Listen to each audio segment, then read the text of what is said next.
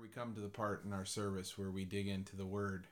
So often when we come to the Scriptures, uh, we simply read them, not realizing that they're meant to be deeply thought upon, pondered, so that the Holy Spirit can speak to us and give us fresh revelation from God. So as we come to the Word this morning, let me just pray for us. Heavenly Father, we just ask that as we come to your Word, that you would open our eyes and our ears and our hearts to see and hear and understand what you are saying to us, Lord. We thank you that we have this opportunity to have you speak to us. And as we do so, may our hearts worship you. In Jesus' name, amen.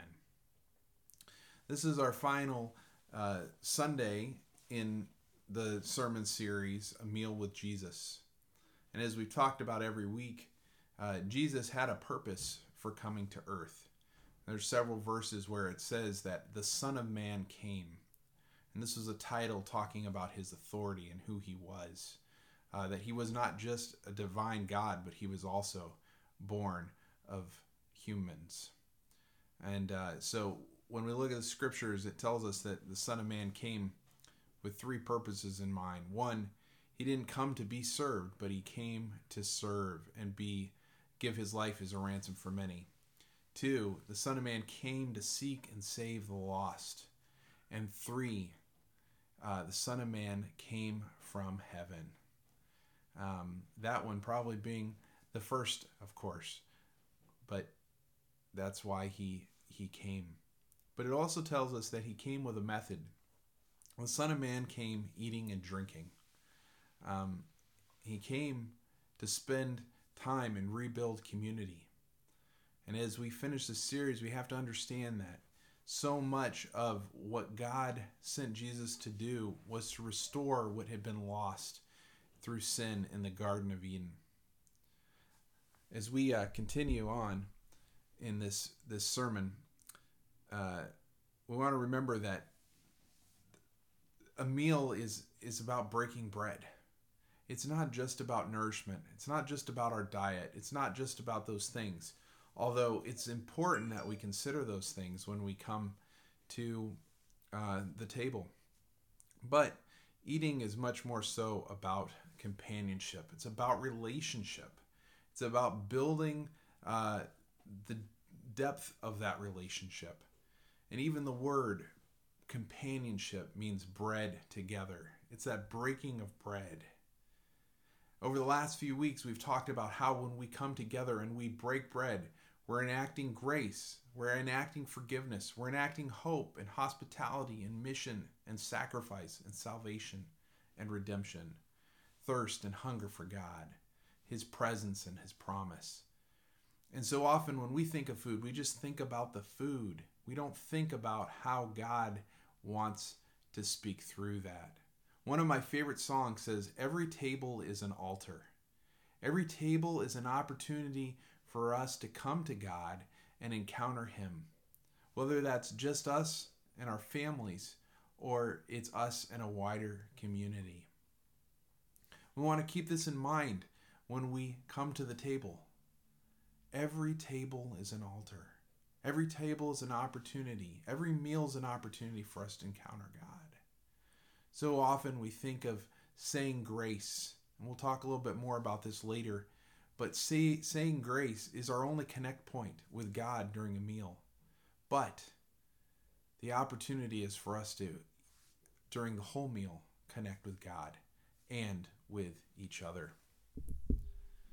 We've been talking a lot about the context of the meals that are spoken about in Scripture, and particularly in the book of Luke, because that's what we've been looking at.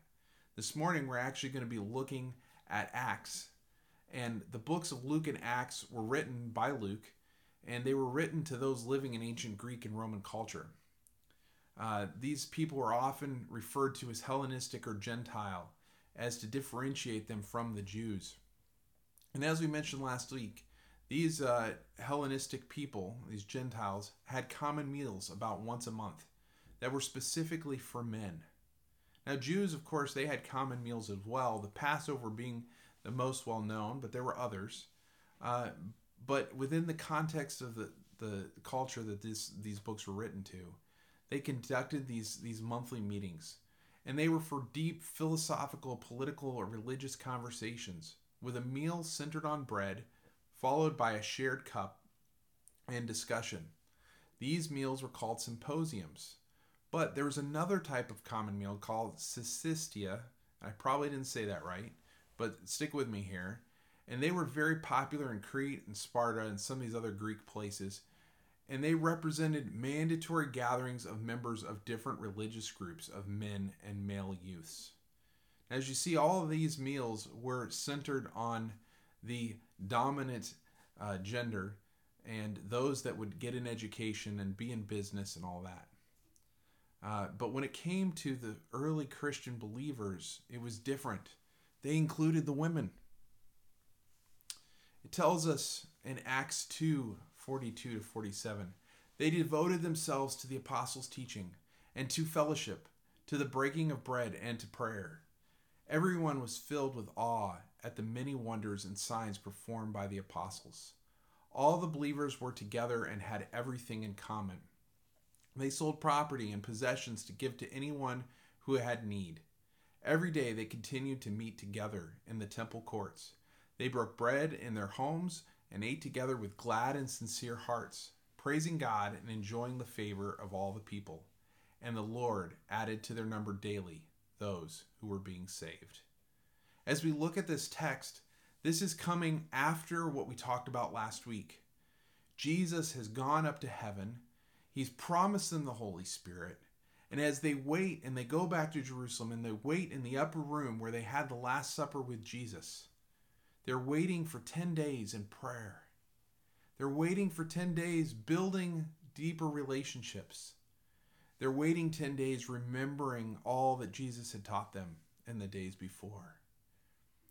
And Jesus told them to go back and wait for the Holy Spirit. And on Pentecost, The, the Feast of First Fruits, they, the Holy Spirit comes and he lands on them in fire. And out of that, they go out into the streets and they preach the good news. And three thousand people choose to accept Christ in that day and follow him. Out of that comes this community, this community, this beautiful community. And this is what we we read just a moment ago.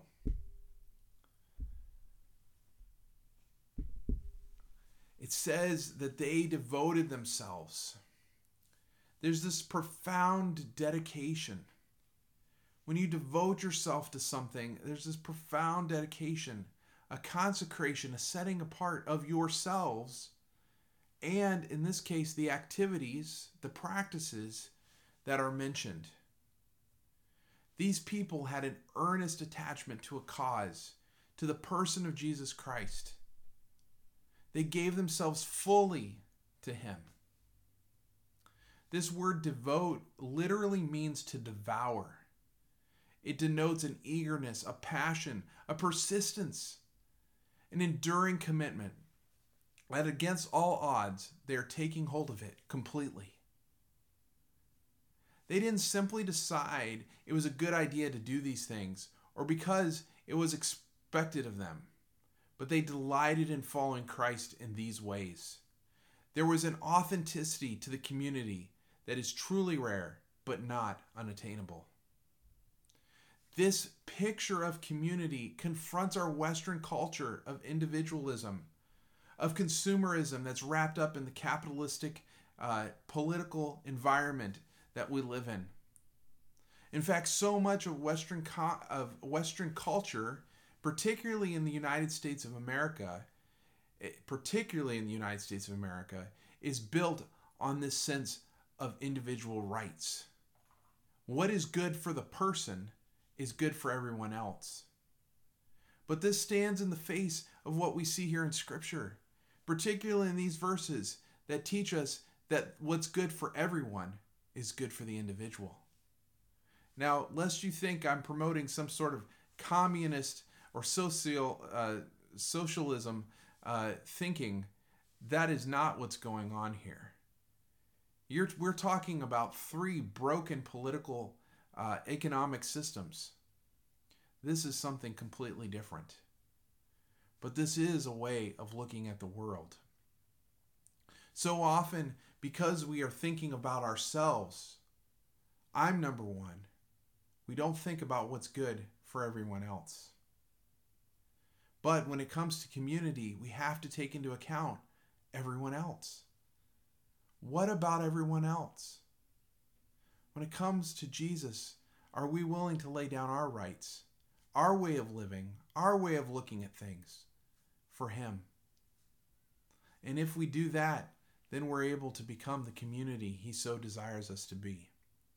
Let's take a look once again at the community and what they were devoting them, themselves to during these practices. First of all, it tells us they devoted themselves to the apostles' teaching. I've always thought this is interesting. Why the apostles' teaching? Why not Jesus' teaching? Well, part of the reason it's the apostles' teaching is because the apostles made it their own. Not that they changed the message or they changed what Jesus is teaching, but they owned that it now was their message to pass along. That what Jesus had taught them, that who Jesus was, was so important that it was theirs to pass on to others. Now, there was both preaching and teaching that the apostles were doing. So it wasn't just their teaching, but this is a, a way of talking about it. See, preaching has to do with proclamation of the truth. That's something you can easily do at a distance. I can speak at you, I can preach at you like I'm doing right now, and I can give you the truth.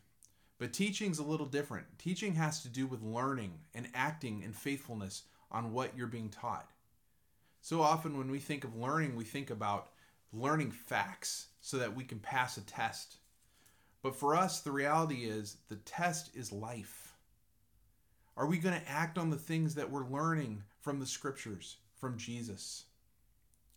When we see preaching, we see them tracing the history of the gospel of salvation from the events of creation in Abraham and Moses and the prophets to the present with Jesus.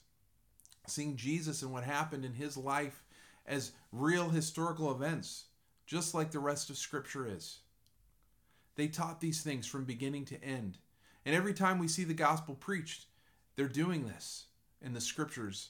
In the book of Acts, we see uh, we see Peter doing this in the verses before this. Uh, we see uh, uh, Stephen a few chapters later doing the same thing. We see Paul doing this on several occasions. When they preach the good news of Jesus, the gospel, they teach it all the way from the beginning, all the way through to Jesus. For us to understand that Jesus is the culmination of history. He's the turning point.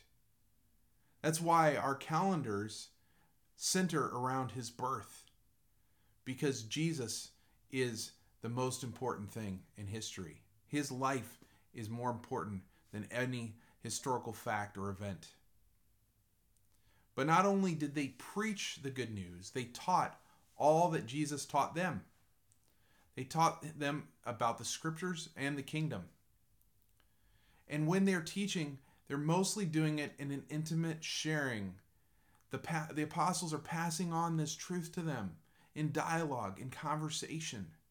It's not just didactic uh, where they're speaking at them, but they're doing this in a way that these these beliefs, these truths are being deeply ingrained in the, in the listeners, in the learners.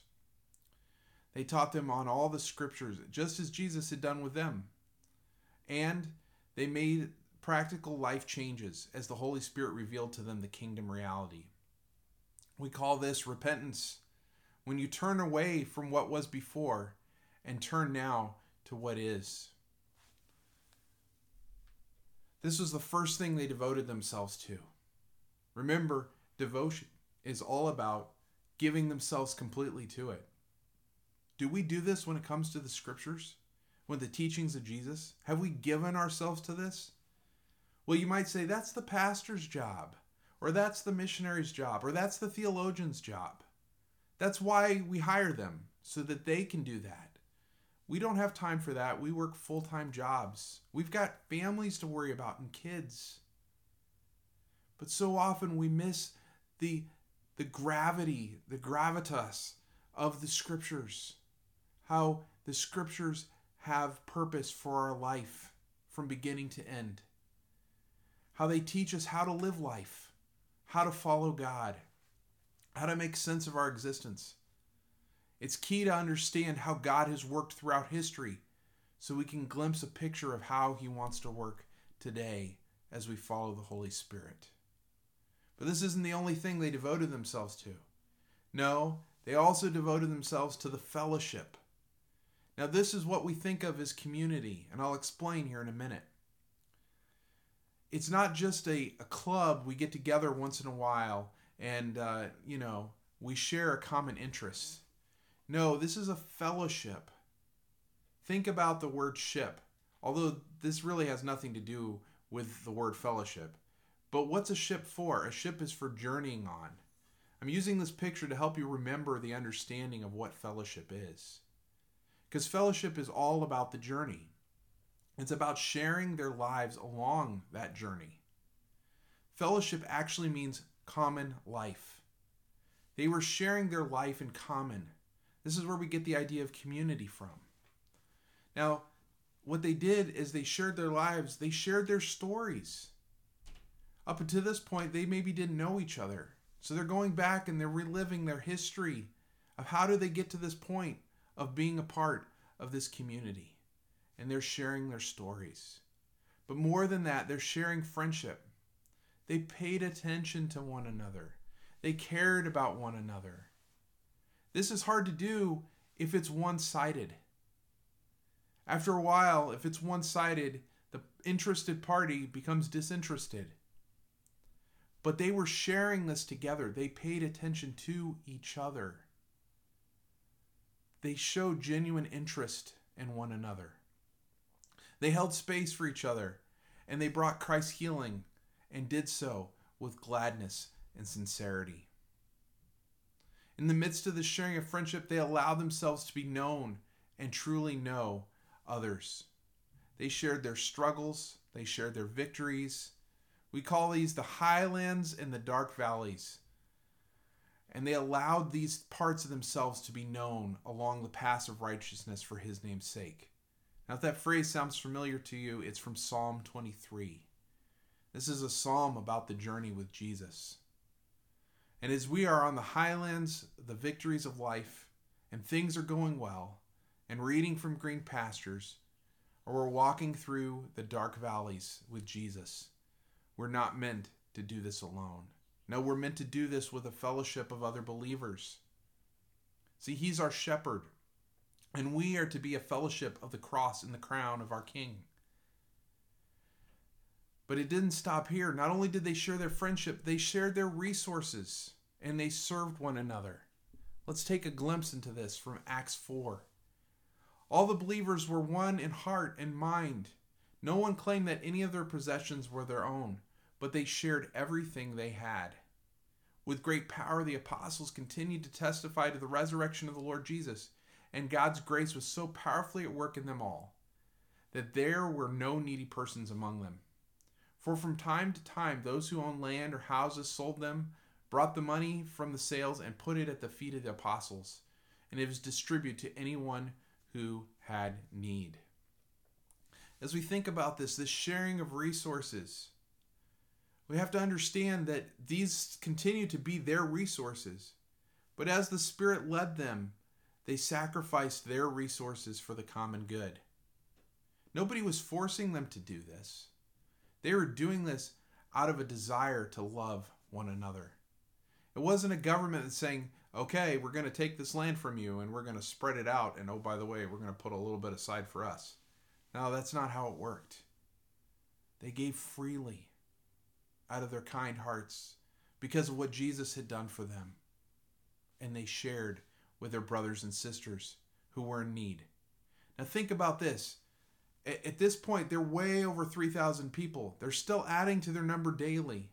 They may be at ten thousand people by now. A lot of those believers had come from other places for Pentecost to celebrate the meal, uh, to celebrate the feast of Pentecost. And here they are. They've stayed around. There aren't enough jobs. There isn't enough restaurants open. There isn't enough to go around. It's like going to the grocery store and not being able to find toilet paper. And the reality is, those that had money that were in Jerusalem or had been able to get work, they were sharing so that everybody had what they needed. Just enough. Maybe a little more. This is what it looks like to be a fellowship, to share what we have with each other. But as with any community, when community broke down, they shared repentance and forgiveness and reconciliation. The exception to community working was always, were you authentically a part of the fellowship?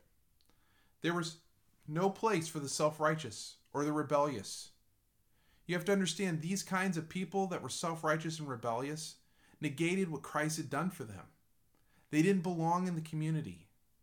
This is why uh, we see in Acts chapter five what happens with a couple that withheld, that said, we're giving everything, but they kept some back for themselves.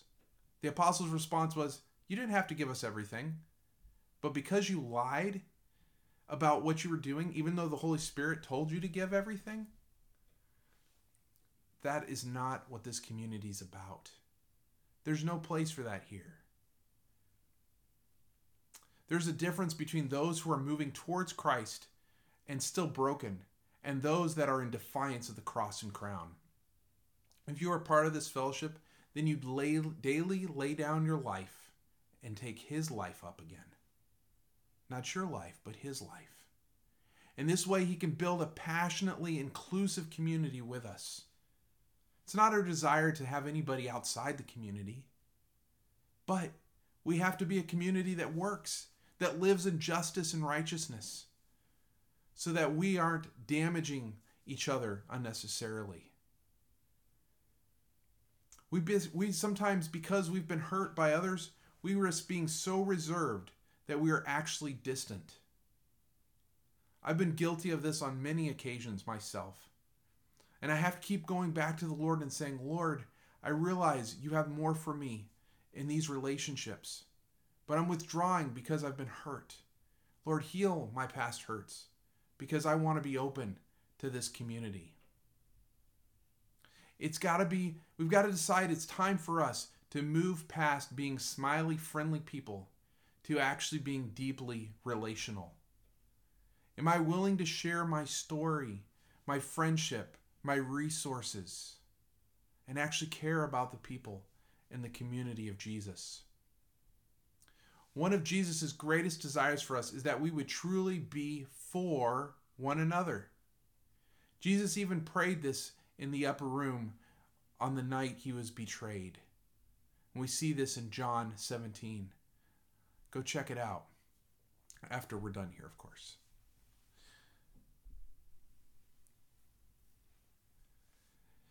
Like I said, there was conflict in the community. And, and if you look at Acts chapter six, you see one of the first big conflicts in the community. The uh, Hellenistic widows were not being fed.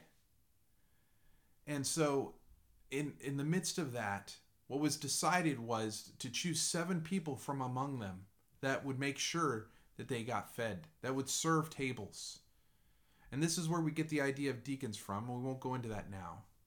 But every time there's a need in the community, God provides ingenuity and creativity to solve that problem. Let's stop living as though we don't have enough and start asking God to show us creatively what we can do with what we have. It says they chose these seven men who were full of faith in the Holy Spirit. These are the kind of leaders, servant leaders, God desires for his church, desires to lead the fellowship. And it says because they did this, because they worked through their conflict, the word of God continued to spread. The number of disciples in Jerusalem increased rapidly, and a large number of priests became obedient to the faith. Beyond the fellowship, beyond the apostles' teaching, were the breaking of bread, the meals. These first three things, the, the breaking of bread, the fellowship, and uh, the apostles' teaching, probably all were mostly done at the same time, at daily suppers together. Now, the whole church wasn't coming together, but they were meeting daily in people's homes.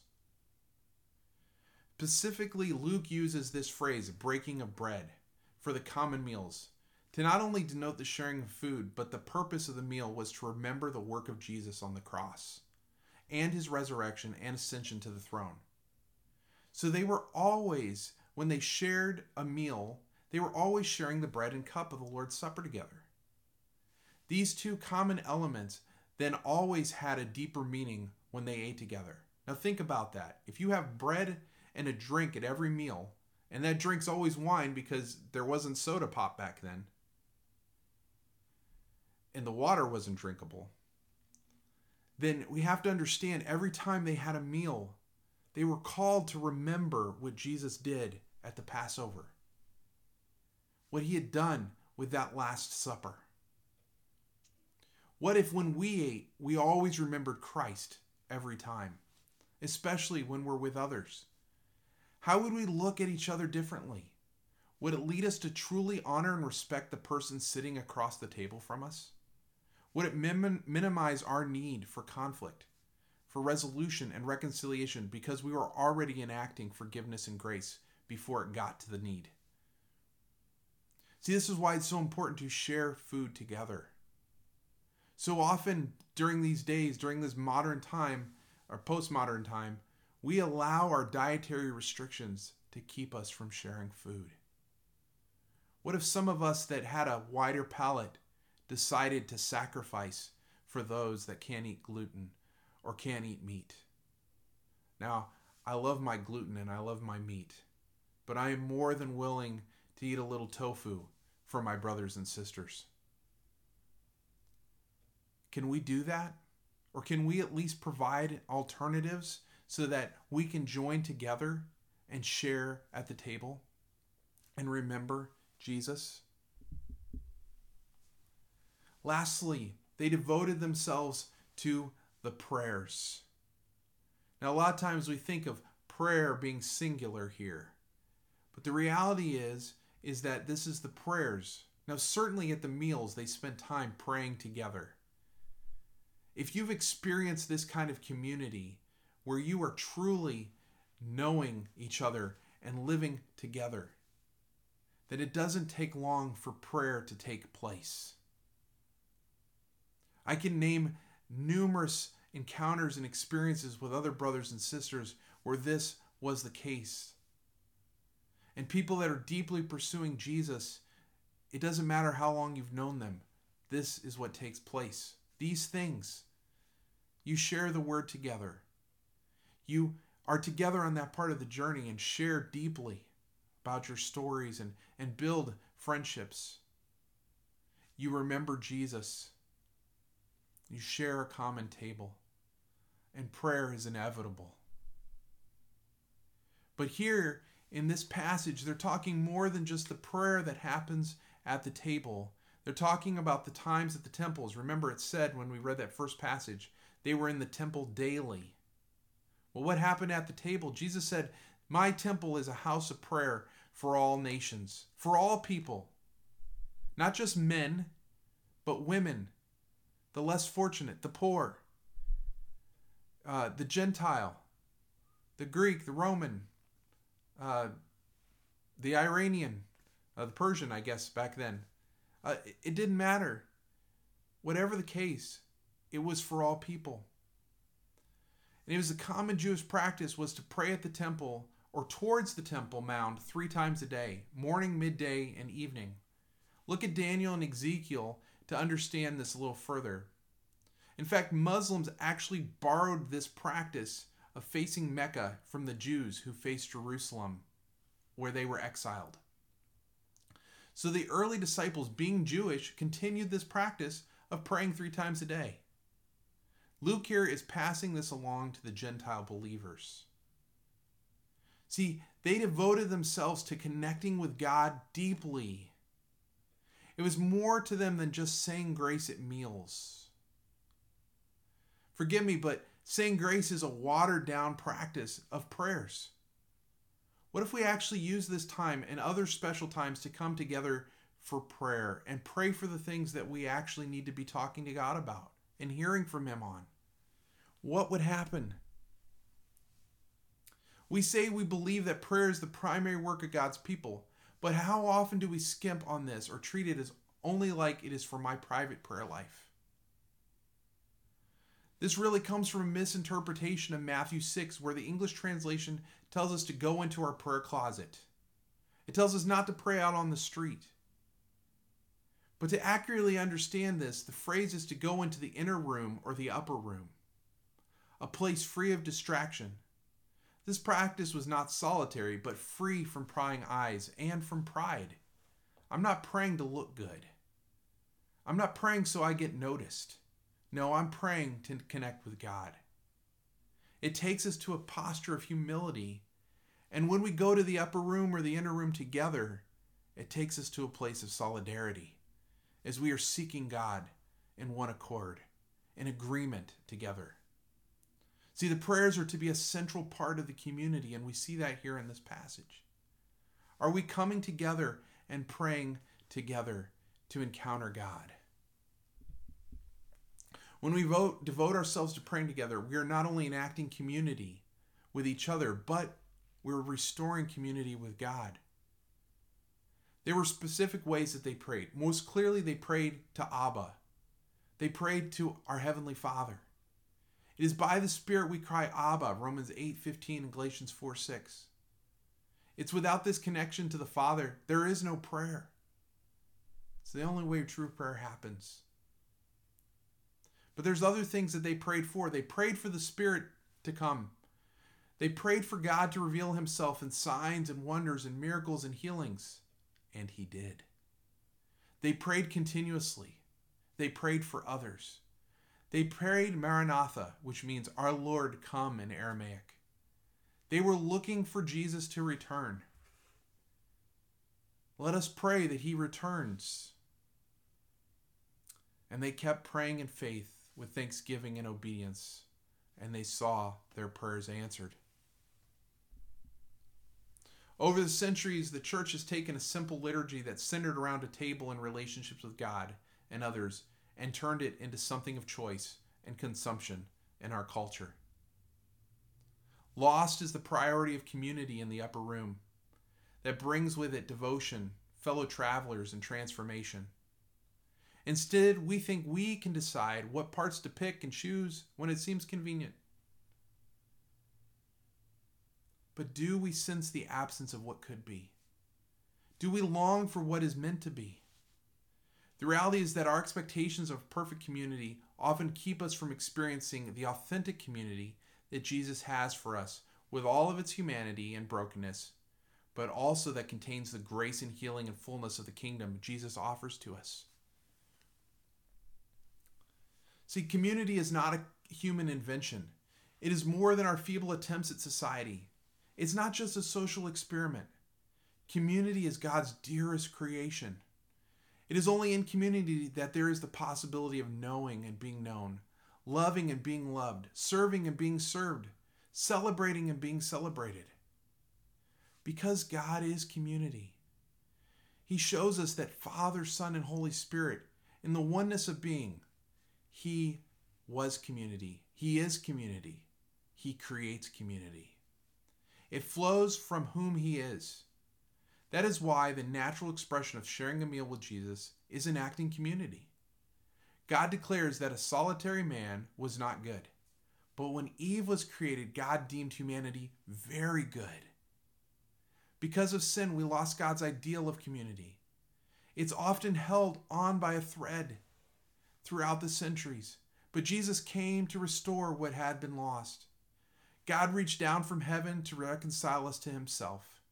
And Jesus reached out to redemptive sinners and receptive sinners in his grace and forgiveness to welcome us to join him at the table, for us to see and experience a whole and healthy community.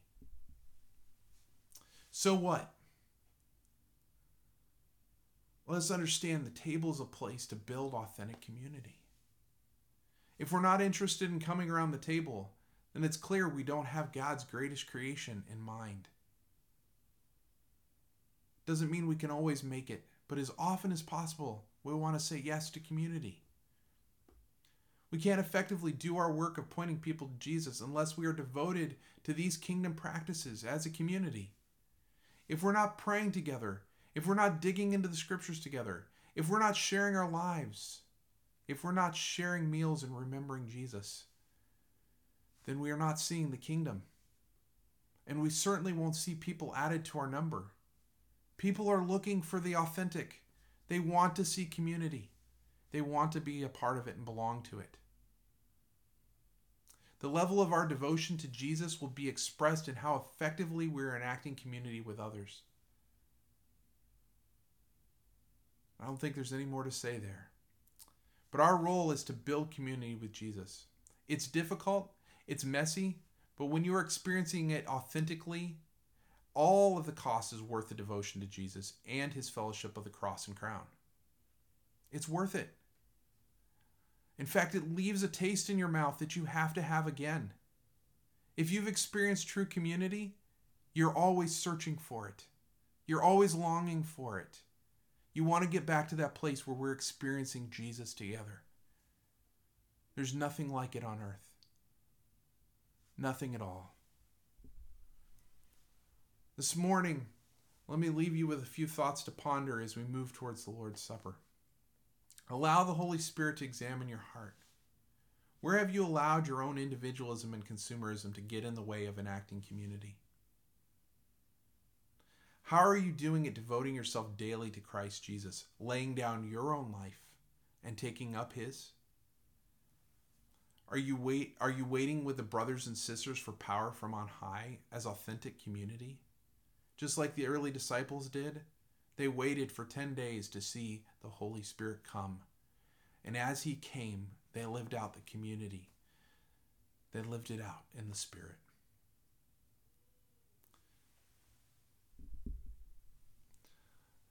Will you pray with me? As I read this verse, It'll be, as I read this prayer, it will be up on your screen, and I invite you to pray with me. Now is your opportunity. Now is your opportunity to embrace community, to lay aside your worries, your anxieties, your failed hopes and dreams, and to embrace what Jesus has to offer. Pray with me. Loving Father, in Jesus' name, today I lay down my expectations of community.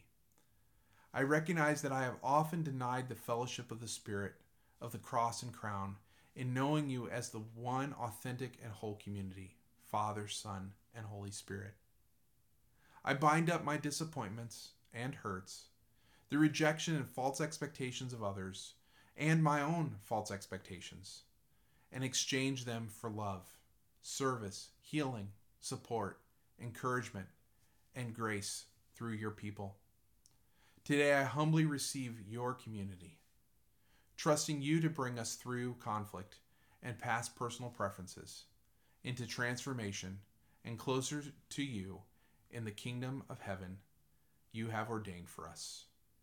Amen and amen. Join us and come in around the table for a meal with Jesus. I'm reading from First Corinthians chapter eleven, verses twenty-three and twenty-four. For I pass on to you what I have received from the Lord himself. On the night that he was betrayed, the Lord Jesus took some bread and gave thanks to God for it. Then he broke it in pieces and said, "This is my body, which is given for you. Do this in remembrance of me." First Corinthians eleven, twenty-five to twenty-six. In the same way, he took the cup of wine after supper, saying, "This cup is the new covenant between God and his people, a relational agreement confirmed with my blood. Do this in remembrance of me, and as often as you drink it. For every time you eat this bread and drink this cup, you are announcing the Lord's death until he comes again." Hopefully you've gotten your elements. You have the bread and the cup. Hold on to those as we work through this. See, Jesus is still saying to us, "Look, I stand at the door and knock. If you hear my voice and open the door, I will come in and we will share a meal together as friends." If we go back to where this practice was initiated, uh, we can read it in Luke twenty-two and Matthew twenty-six. Jesus sent Peter and John into the city of Jerusalem on the night he was betrayed to prepare a meal for him. When they got there, he told them the place was already prepared in the upper guest room of someone's house, and he told them just where to find the person that would lead them to this house. The upper room was often a place where feasts or common meals took place because it was the most spacious room in the house. And this is the place that Jesus chose to share this meal with his disciples. It tells us, Jesus tells us he was eager to have this meal with them because it was a foretaste of what was to come. He was looking forward to the day when he would have this feast with all those who believe. During the meal, the Passover meal, Jesus, he took and blessed, and he broke the bread. And he gave it to his disciples. And he said, "Take, eat. This is my body." And afterwards, he took the cup. And he thanked God. And he gave it to them. And he said, "Drink this, all of you. This is my blood," which confirms God's new covenant poured out for many people for the forgiveness of sins. He tells them, "I'll not be drinking while uh, I'll not be drinking wine from this cup again until that new day when I drink with you in the kingdom of my Father." This is a miraculous thing. He sent us out to do the same. Like Peter and John, we are to prepare a place for people to eat with and encounter Jesus. We are to be eager to share the meal with them and to tell them about all he has done for us and in us. We are to remember how he was broken, how he bled and died for us, so that we might experience the forgiveness and be reconciled to God and each other, to walk out his righteousness in us for his name's sake. And we too are to look f- ahead to the kingdom to come, where as an authentic and whole community, we will share again in the feast with Jesus, face to face, this meal he shares with you. Chapter eleven, verse thirty-three. "So then, my brothers and sisters, when you gather to eat, you are to all eat together." May the Lord bless you today. His body broken for you. Let us eat together.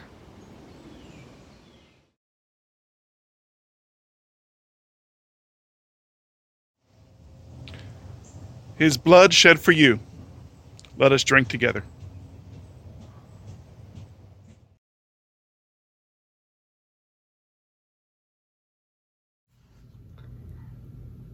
Let's close our time of communion with a time of prayer together.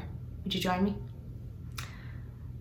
Lord Jesus, we are so thankful that we can come together as your family, as your expression of the body in the church. God, to celebrate what you've done for us, what you continue to do for us, how your blood has saved us, how you've set us free and made all things new. God, thank you for this time of remembrance around your table in our homes, as we join together as a community of believers, even being apart. God, that you are the one who brings us back together again, and that you will bring us back together for all eternity. In Jesus' name, amen. This is our practice. Every time we take the Lord's Supper, we, we want to remember that his sacrifice is not just for our sins, but for the healing of our wounds, whether those wounds are physical or emotional or spiritual. Jesus, through his sacrifice on the cross, provided a way for healing.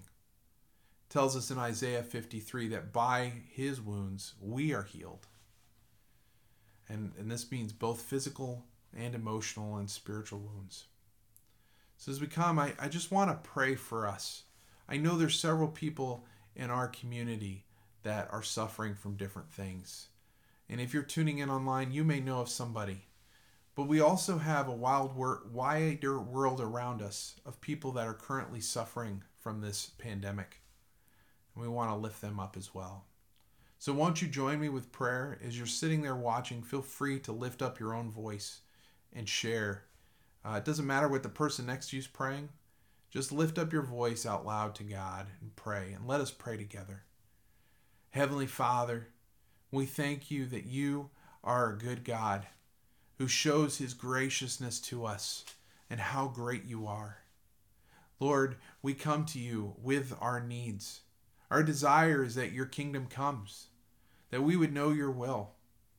But Lord, we have great need here. Lord, there are those among us that are sick, those among us that are dying. And Lord, we are believing in the promise of your healing. And Lord, we know that the ultimate truth of that promise is the resurrection. But Lord, you also promise to give us health and healing in our days here until you call us home. And so, Lord, we come before you.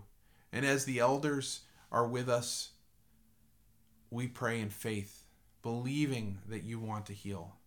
Lord, you know those who are sick among us, those that need recovery from surgery, that need healing from cancer or uh, depression, Lord, of stomach ulcers and uh, brain uh, deficiencies, Lord. Lord, you know what each person needs. And Lord, as we've named some of these things, we know there are others. Lord, we pray in faith, believing that you want to heal. Lord, we pray for strength for all those that are fighting this pandemic, for the scientists that are looking for uh, a vaccine, for the medical workers and, and the uh, social service people that are on the front lines of this. Lord, we pray for all of our public servants. Lord, you know what you're doing during this time, and we put our trust in you. But we won't stay down, sit down, lay down, and be passive in the midst of this. Lord, we are going to intercede for the sick. We're going to intercede for the families of those that have lost loved ones and pray that they would encounter you during this time. Encounter your healing. Encounter your presence. Encounter your grace, Lord. That they would know all that you have done for them. We thank you, Lord. In Jesus' name we pray. Amen. Come, Holy Spirit, come.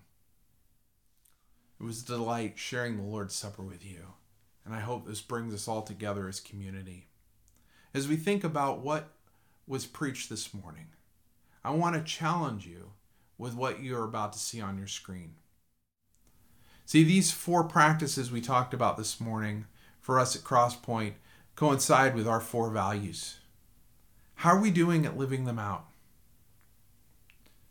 As a follower of Jesus, am I making the time to practice gathering, whether that's online or with physical distancing? Am I being deeply relational, breaking bread, including the Lord's Supper, and showing hospitality wherever I am? Two, are we praying together, worshiping and receiving fresh filling of the Holy Spirit daily? Three, are we learning together, experiencing life change, growing healthy, and making disciples? And four, are we living generously and demonstrating and proclaiming the whole gospel? Now it says on your screen three circles. That's going to be a tool we're going to be releasing to you very soon. A simple way to share the good news with others. Easy to memorize, easy to reproduce. Uh, that you can contextualize to the situation. And as we look at these, I can honestly say there's some things we're doing well, and there's some places God wants to develop us in, grow us in. And I invite you to, to be challenged by these things, to live in the tension of them, and to ask God to show us how we can do them well, to be authentic community. Because a meal with Jesus always enacts authentic community. Good morning, Crosspointe. Just want to have a time with a blessing and a prayer to close us today uh, with our discussion on community. Uh, I'm right now outside, just on the outside of my house, and seeing cars go by, and just reminded about how much community we have all around us. And with that, uh, let's pray. And uh, as I encourage you to go out of your way to develop relationships with the people that are around you as we're in this uh, walking this path with the coronavirus pandemic. And so let's pray. If you bow your heads. Father, we thank you, Lord, that we are able to develop community, Lord, first and foremost with you and your Son, Jesus Christ. But Lord, that we are able to also love others uh, as a reflection of our love for you. uh, developing community and developing disciples, uh, all for your glory. Lord, we thank you. And as we close this service today, Lord, we just ask that you meet with each of us in our homes. Give us the strength, the peace as we move forward uh, in, in our coming week. In Jesus' name we pray. Amen. Amen. God bless.